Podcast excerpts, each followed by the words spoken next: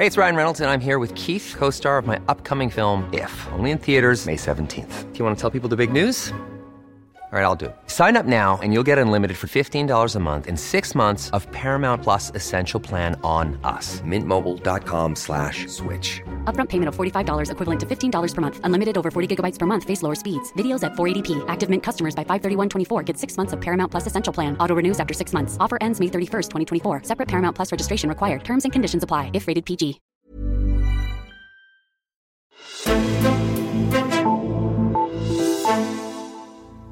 Vi nærmer os den dato, hvor regeringen har sagt, at de vil komme med et finanslovsudspil, men her på Altinget der har vi fået fingre i et dokument, der viser, hvordan regeringen selv planlægger og prioriterer pengene. Hvor vil pengene så ryge hen, og kommer regeringens støttepartier til at få sine sager igennem? Det ser vi nærmere på i dagens udsendelse. Mit navn er Henrik Axel Bugter. Og med mig i studiet, der har jeg dig, Christine Korsgaard. Du er journalist på vores forsøgredaktion. Velkommen til. Tak. Du har det forkromet overblik over det her dokument, og Christine, til at begynde med, kan vi så ikke sige noget om, hvor langt i processen det her dokument egentlig er? Altså, hvor, hvor endeligt er det? Jo, det er vigtigt at sige, at der står jo på dokumentet, at det er en forløbig prioriteringsskitse.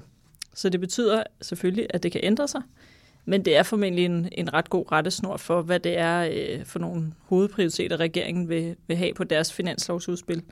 Øhm, selve dokumentet er ikke politisk godkendt, altså lige præcis det her papir er ikke politisk godkendt. Men man kan se på det, at det bygger på et møde, der har været holdt i regeringens koordinationsudvalg, mm-hmm. som jo der, hvor Mette Frederiksen og finansministeren og de andre mest magtfulde ministre sidder. Mm.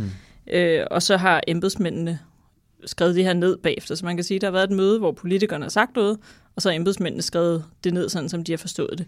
Så på den måde øh, giver det nok en god indikation på, hvor politikerne var, i hvert fald ved det her møde den 23. august. Mm-hmm. Okay. Øh, hvor meget er der så afsat til forskellige tiltag og så videre? Hvad, hvad, hvad kan vi sige om det? På, på den her skitse, der lægger de op til at bruge knap øh, 10 milliarder, eller flytte rundt på knap 10 milliarder. Mm-hmm. Og det samlede offentlige budget er jo på omkring 1000 milliarder. Så helt som vanligt er det en lille, et lille hjørne, man flytter rundt på. Ja. Øhm, og hvis man skal sige det overordnet, så ser det ud til, at regeringen ikke lægger op til at sådan, trække en eller anden stor kanin op af hatten, men mm.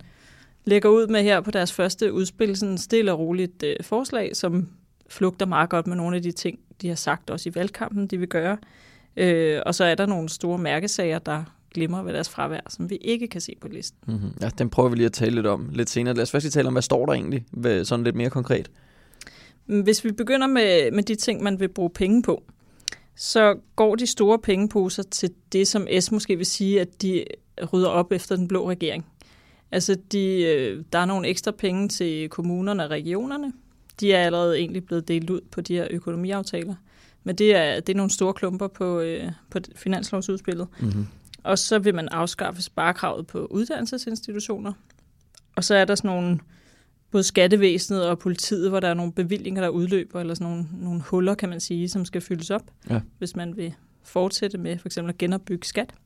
Så det er også to store pengeposer, og så er der den her ydelse til de fattigste børnefamilier, der bliver ramt af kontanthjælpsloftet. Mm. Så det er nogle af hovedpunkterne der. Okay. Og så er der måske også grund til at kigge på der, hvor man vil finde pengene. Ja, for det skal jo helst passe nogenlunde med det samme beløb. Og der øh, lægger de op til at tage en del fra råderummet, altså det her penge, der man kan forvente at få have i overskud i de, de kommende år. Mm-hmm. Der forventer man at tage øh, 4 milliarder, som det ser ud lige nu. Og så er der sådan nogle skattelettelser, man vil rulle tilbage, og man vil hæve noget plastikafgift og tobaksafgift. Og så er der måske også værd at bemærke, at der er lidt over 2 milliarder, hvor de faktisk skriver, at det er ufinansieret. Så de vil måske være okay med at bruge et par milliarder, de egentlig ikke kan sige lige præcis, hvor de vil finde. Okay. Jamen, det er nok også noget af det, som man må forvente, at der kommer noget kritik fra Blå Blok af. Øh, det, det er vel nærmest en naturlov. Det, de skal nok finde masser at tale om. Ja, men, men vi kan måske lige nævne, at vi har spurgt en økonom om, hvor ja. alvorligt det så er at bruge 2 milliarder. Og han siger, at det er et beskedent beløb, og det, man kan selvfølgelig diskutere for og imod, at det er en god idé at hælde ekstra penge ud i samfundet på mm-hmm. et mhm. tidspunkt, hvor det går rigtig, rigtig godt. Og det siger han, det, det er på grænsen, fordi der er, det går dårligt i nogle af vores nabolande, det går mm. godt i Danmark.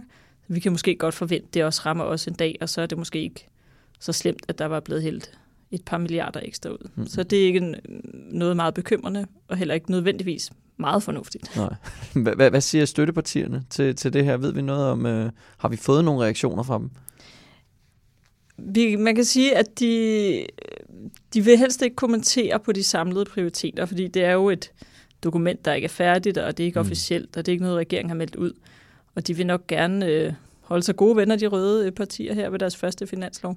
Men de har da været ude og brokke sig lidt, nogle af støttepartierne over nogle enkelte dele af det. For eksempel er der, bliver det nævnt i dokumentet, at man kunne overveje at øh, skære lidt ned på ministeriernes bevilling, så de kan blive presset til at skære på udgifterne til konsulenter, som har været også en af regeringens mærkesager, at man skulle mm. bruge færre penge på det. Og så er der noget med, at der bliver lagt op til en lille prisstigning på cigaretter, men støttepartierne vil gerne have, at den skal være højere og sådan noget. Så der er nogle, nogle ting, der er kommenteret, men det overordnede billede vil de helst ikke sige noget om endnu. Mm.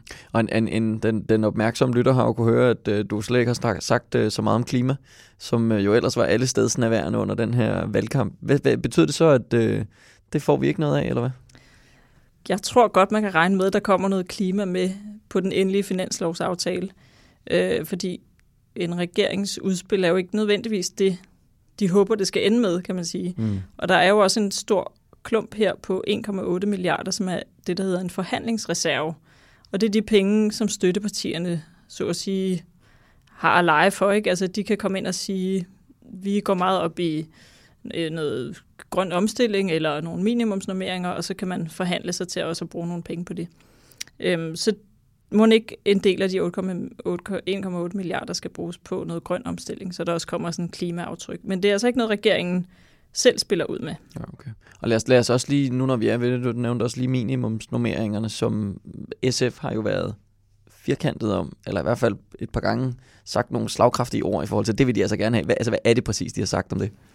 Det har jo været meget frem og tilbage, men det er, i valgkampen sagde øh, SF's formand Pia Olsen Dyr, at hvis ikke der kom minimumsnormeringer på den første finanslov, så vil man øh, ikke støtte regeringen. Ja. Og det har de sådan blødt lidt op på, og det skal jo heller ikke være ultimative krav osv. Men for ikke så længe siden sagde øh, børneordføreren Jakob Mark, at vi vælter regeringen, hvis der ikke på finansloven kommer en model, der svarer til det, SF har krævet med minimumsnormeringer. Men det er sådan noget med, at det skal være fuldt indfaset i 2025, så der er nogle år til. Så må ikke de tager et skridt på vejen og løfter normeringerne lidt her på den første finanslov. Øhm, men de kan nok ikke få dem fuldt gennemført her, fordi vi regner med, at det koster omkring 2 milliarder i, i første omgang at indføre dem. Mm-hmm, ja. Og så er der jo faktisk også lige en anden mærkesag, der ikke er på her, ja. som er Socialdemokraternes ret til tidlig pension. Den, Den er heller ikke på, men der har, der har regeringen selv sagt, at det kommer de til at diskutere næste år efter overenskomstforhandlingerne er landet. Mm-hmm. Interessant, men det, det er jo også, altså, når, når man ser det her papir, så, så kan man vel ikke undgå, at der også er noget taktik i det. Øh, altså nu har vi været lidt inde over det, men, men altså, de spiller vel ud med noget over for støttepartierne, og så forhandler man. Er ja. det ikke? Altså sådan må det vel være. Det er klart, men der, der ligger helt sikkert en masse taktik i det her også, at nogle af de ting, der ikke er skrevet på, det er nogle af dem, man regner med, man så skal give som nogle, nogle lunser i forhandlingerne. Og så er der jo også måske noget mere overordnet strategi i, at man, hvis man ser sin regeringsperiode, den er jo, jeg håber de jo nok var fire år her i første omgang, mm. så kommer der også flere finanslove, så måske er det meget smart at tage sådan en, øh, en forsigtig en her, hvor man får lukket nogle huller og, og lægger en god bund, og så kan man måske begynde at lægge lidt flere gaver oveni, jo tættere vi kommer på næste valg. Så der er også noget mere langsigtet i det. Ja. Men der er helt klart noget strategi i, at, at man regner jo nok med, at man skal give de andre røde partier noget på klima og noget på minimumsnormeringer. Og så kan der måske også være noget strategi i, at også for de andre partier til selv at foreslå noget på finansieringen. Så hvis man går ud og gør nogen sure, fordi man tager nogle penge fra dem på en eller anden måde, for eksempel med højere skat på aktieindkomst, så skal der også være nogle af de andre partier, der har har foreslået det og, og skal ud og stå på mål for det. Mm-hmm.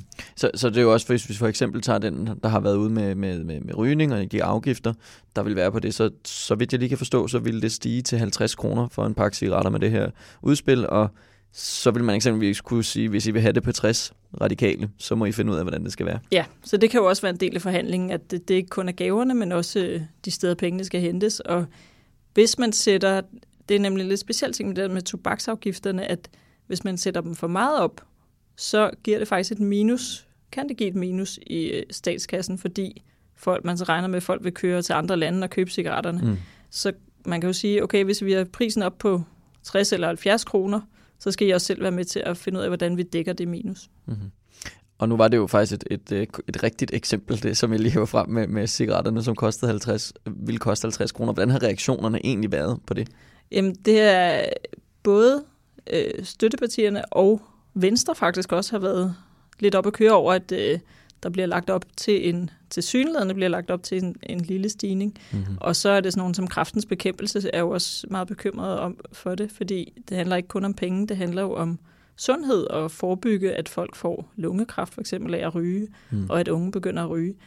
Så man kan sige, at en ting er, hvor mange penge der kommer i kassen, og noget andet er, hvor mange mennesker kan vi forhindre i at ryge. Ja. Vi kan her til sidst, måske skal vi også lige høre, hvad, hvad siger Socialdemokratiet egentlig selv til alt det her? Jamen, de siger ikke så meget, fordi det er jo øh, et notat, der er lækket, som de ikke har været klar til at præsentere. Så de, deres pressefolk siger jo, at betoner meget det her med, at det er et øh, forløbigt øh, papir, og det har ikke været godkendt af politikerne endnu, så derfor vil de ikke udtale sig om det. Men øh, må ikke, at man i hvert fald vil kunne se øh, nogle af hovedpunkterne her i deres endelige udspil, fordi mm. de har sagt, at det skal komme inden Folketingets åbning, og det er 1. oktober, så de må jo nærme sig et eller andet færdigt produkt. Og så må vi se, hvor det hele ender hen, når de alle sammen har fået lov til at, at skulle sige et eller andet. Christine Korsgaard, jeg vil bare sige tusind tak, fordi du kom og gav os et overblik over det her. Velbekomme.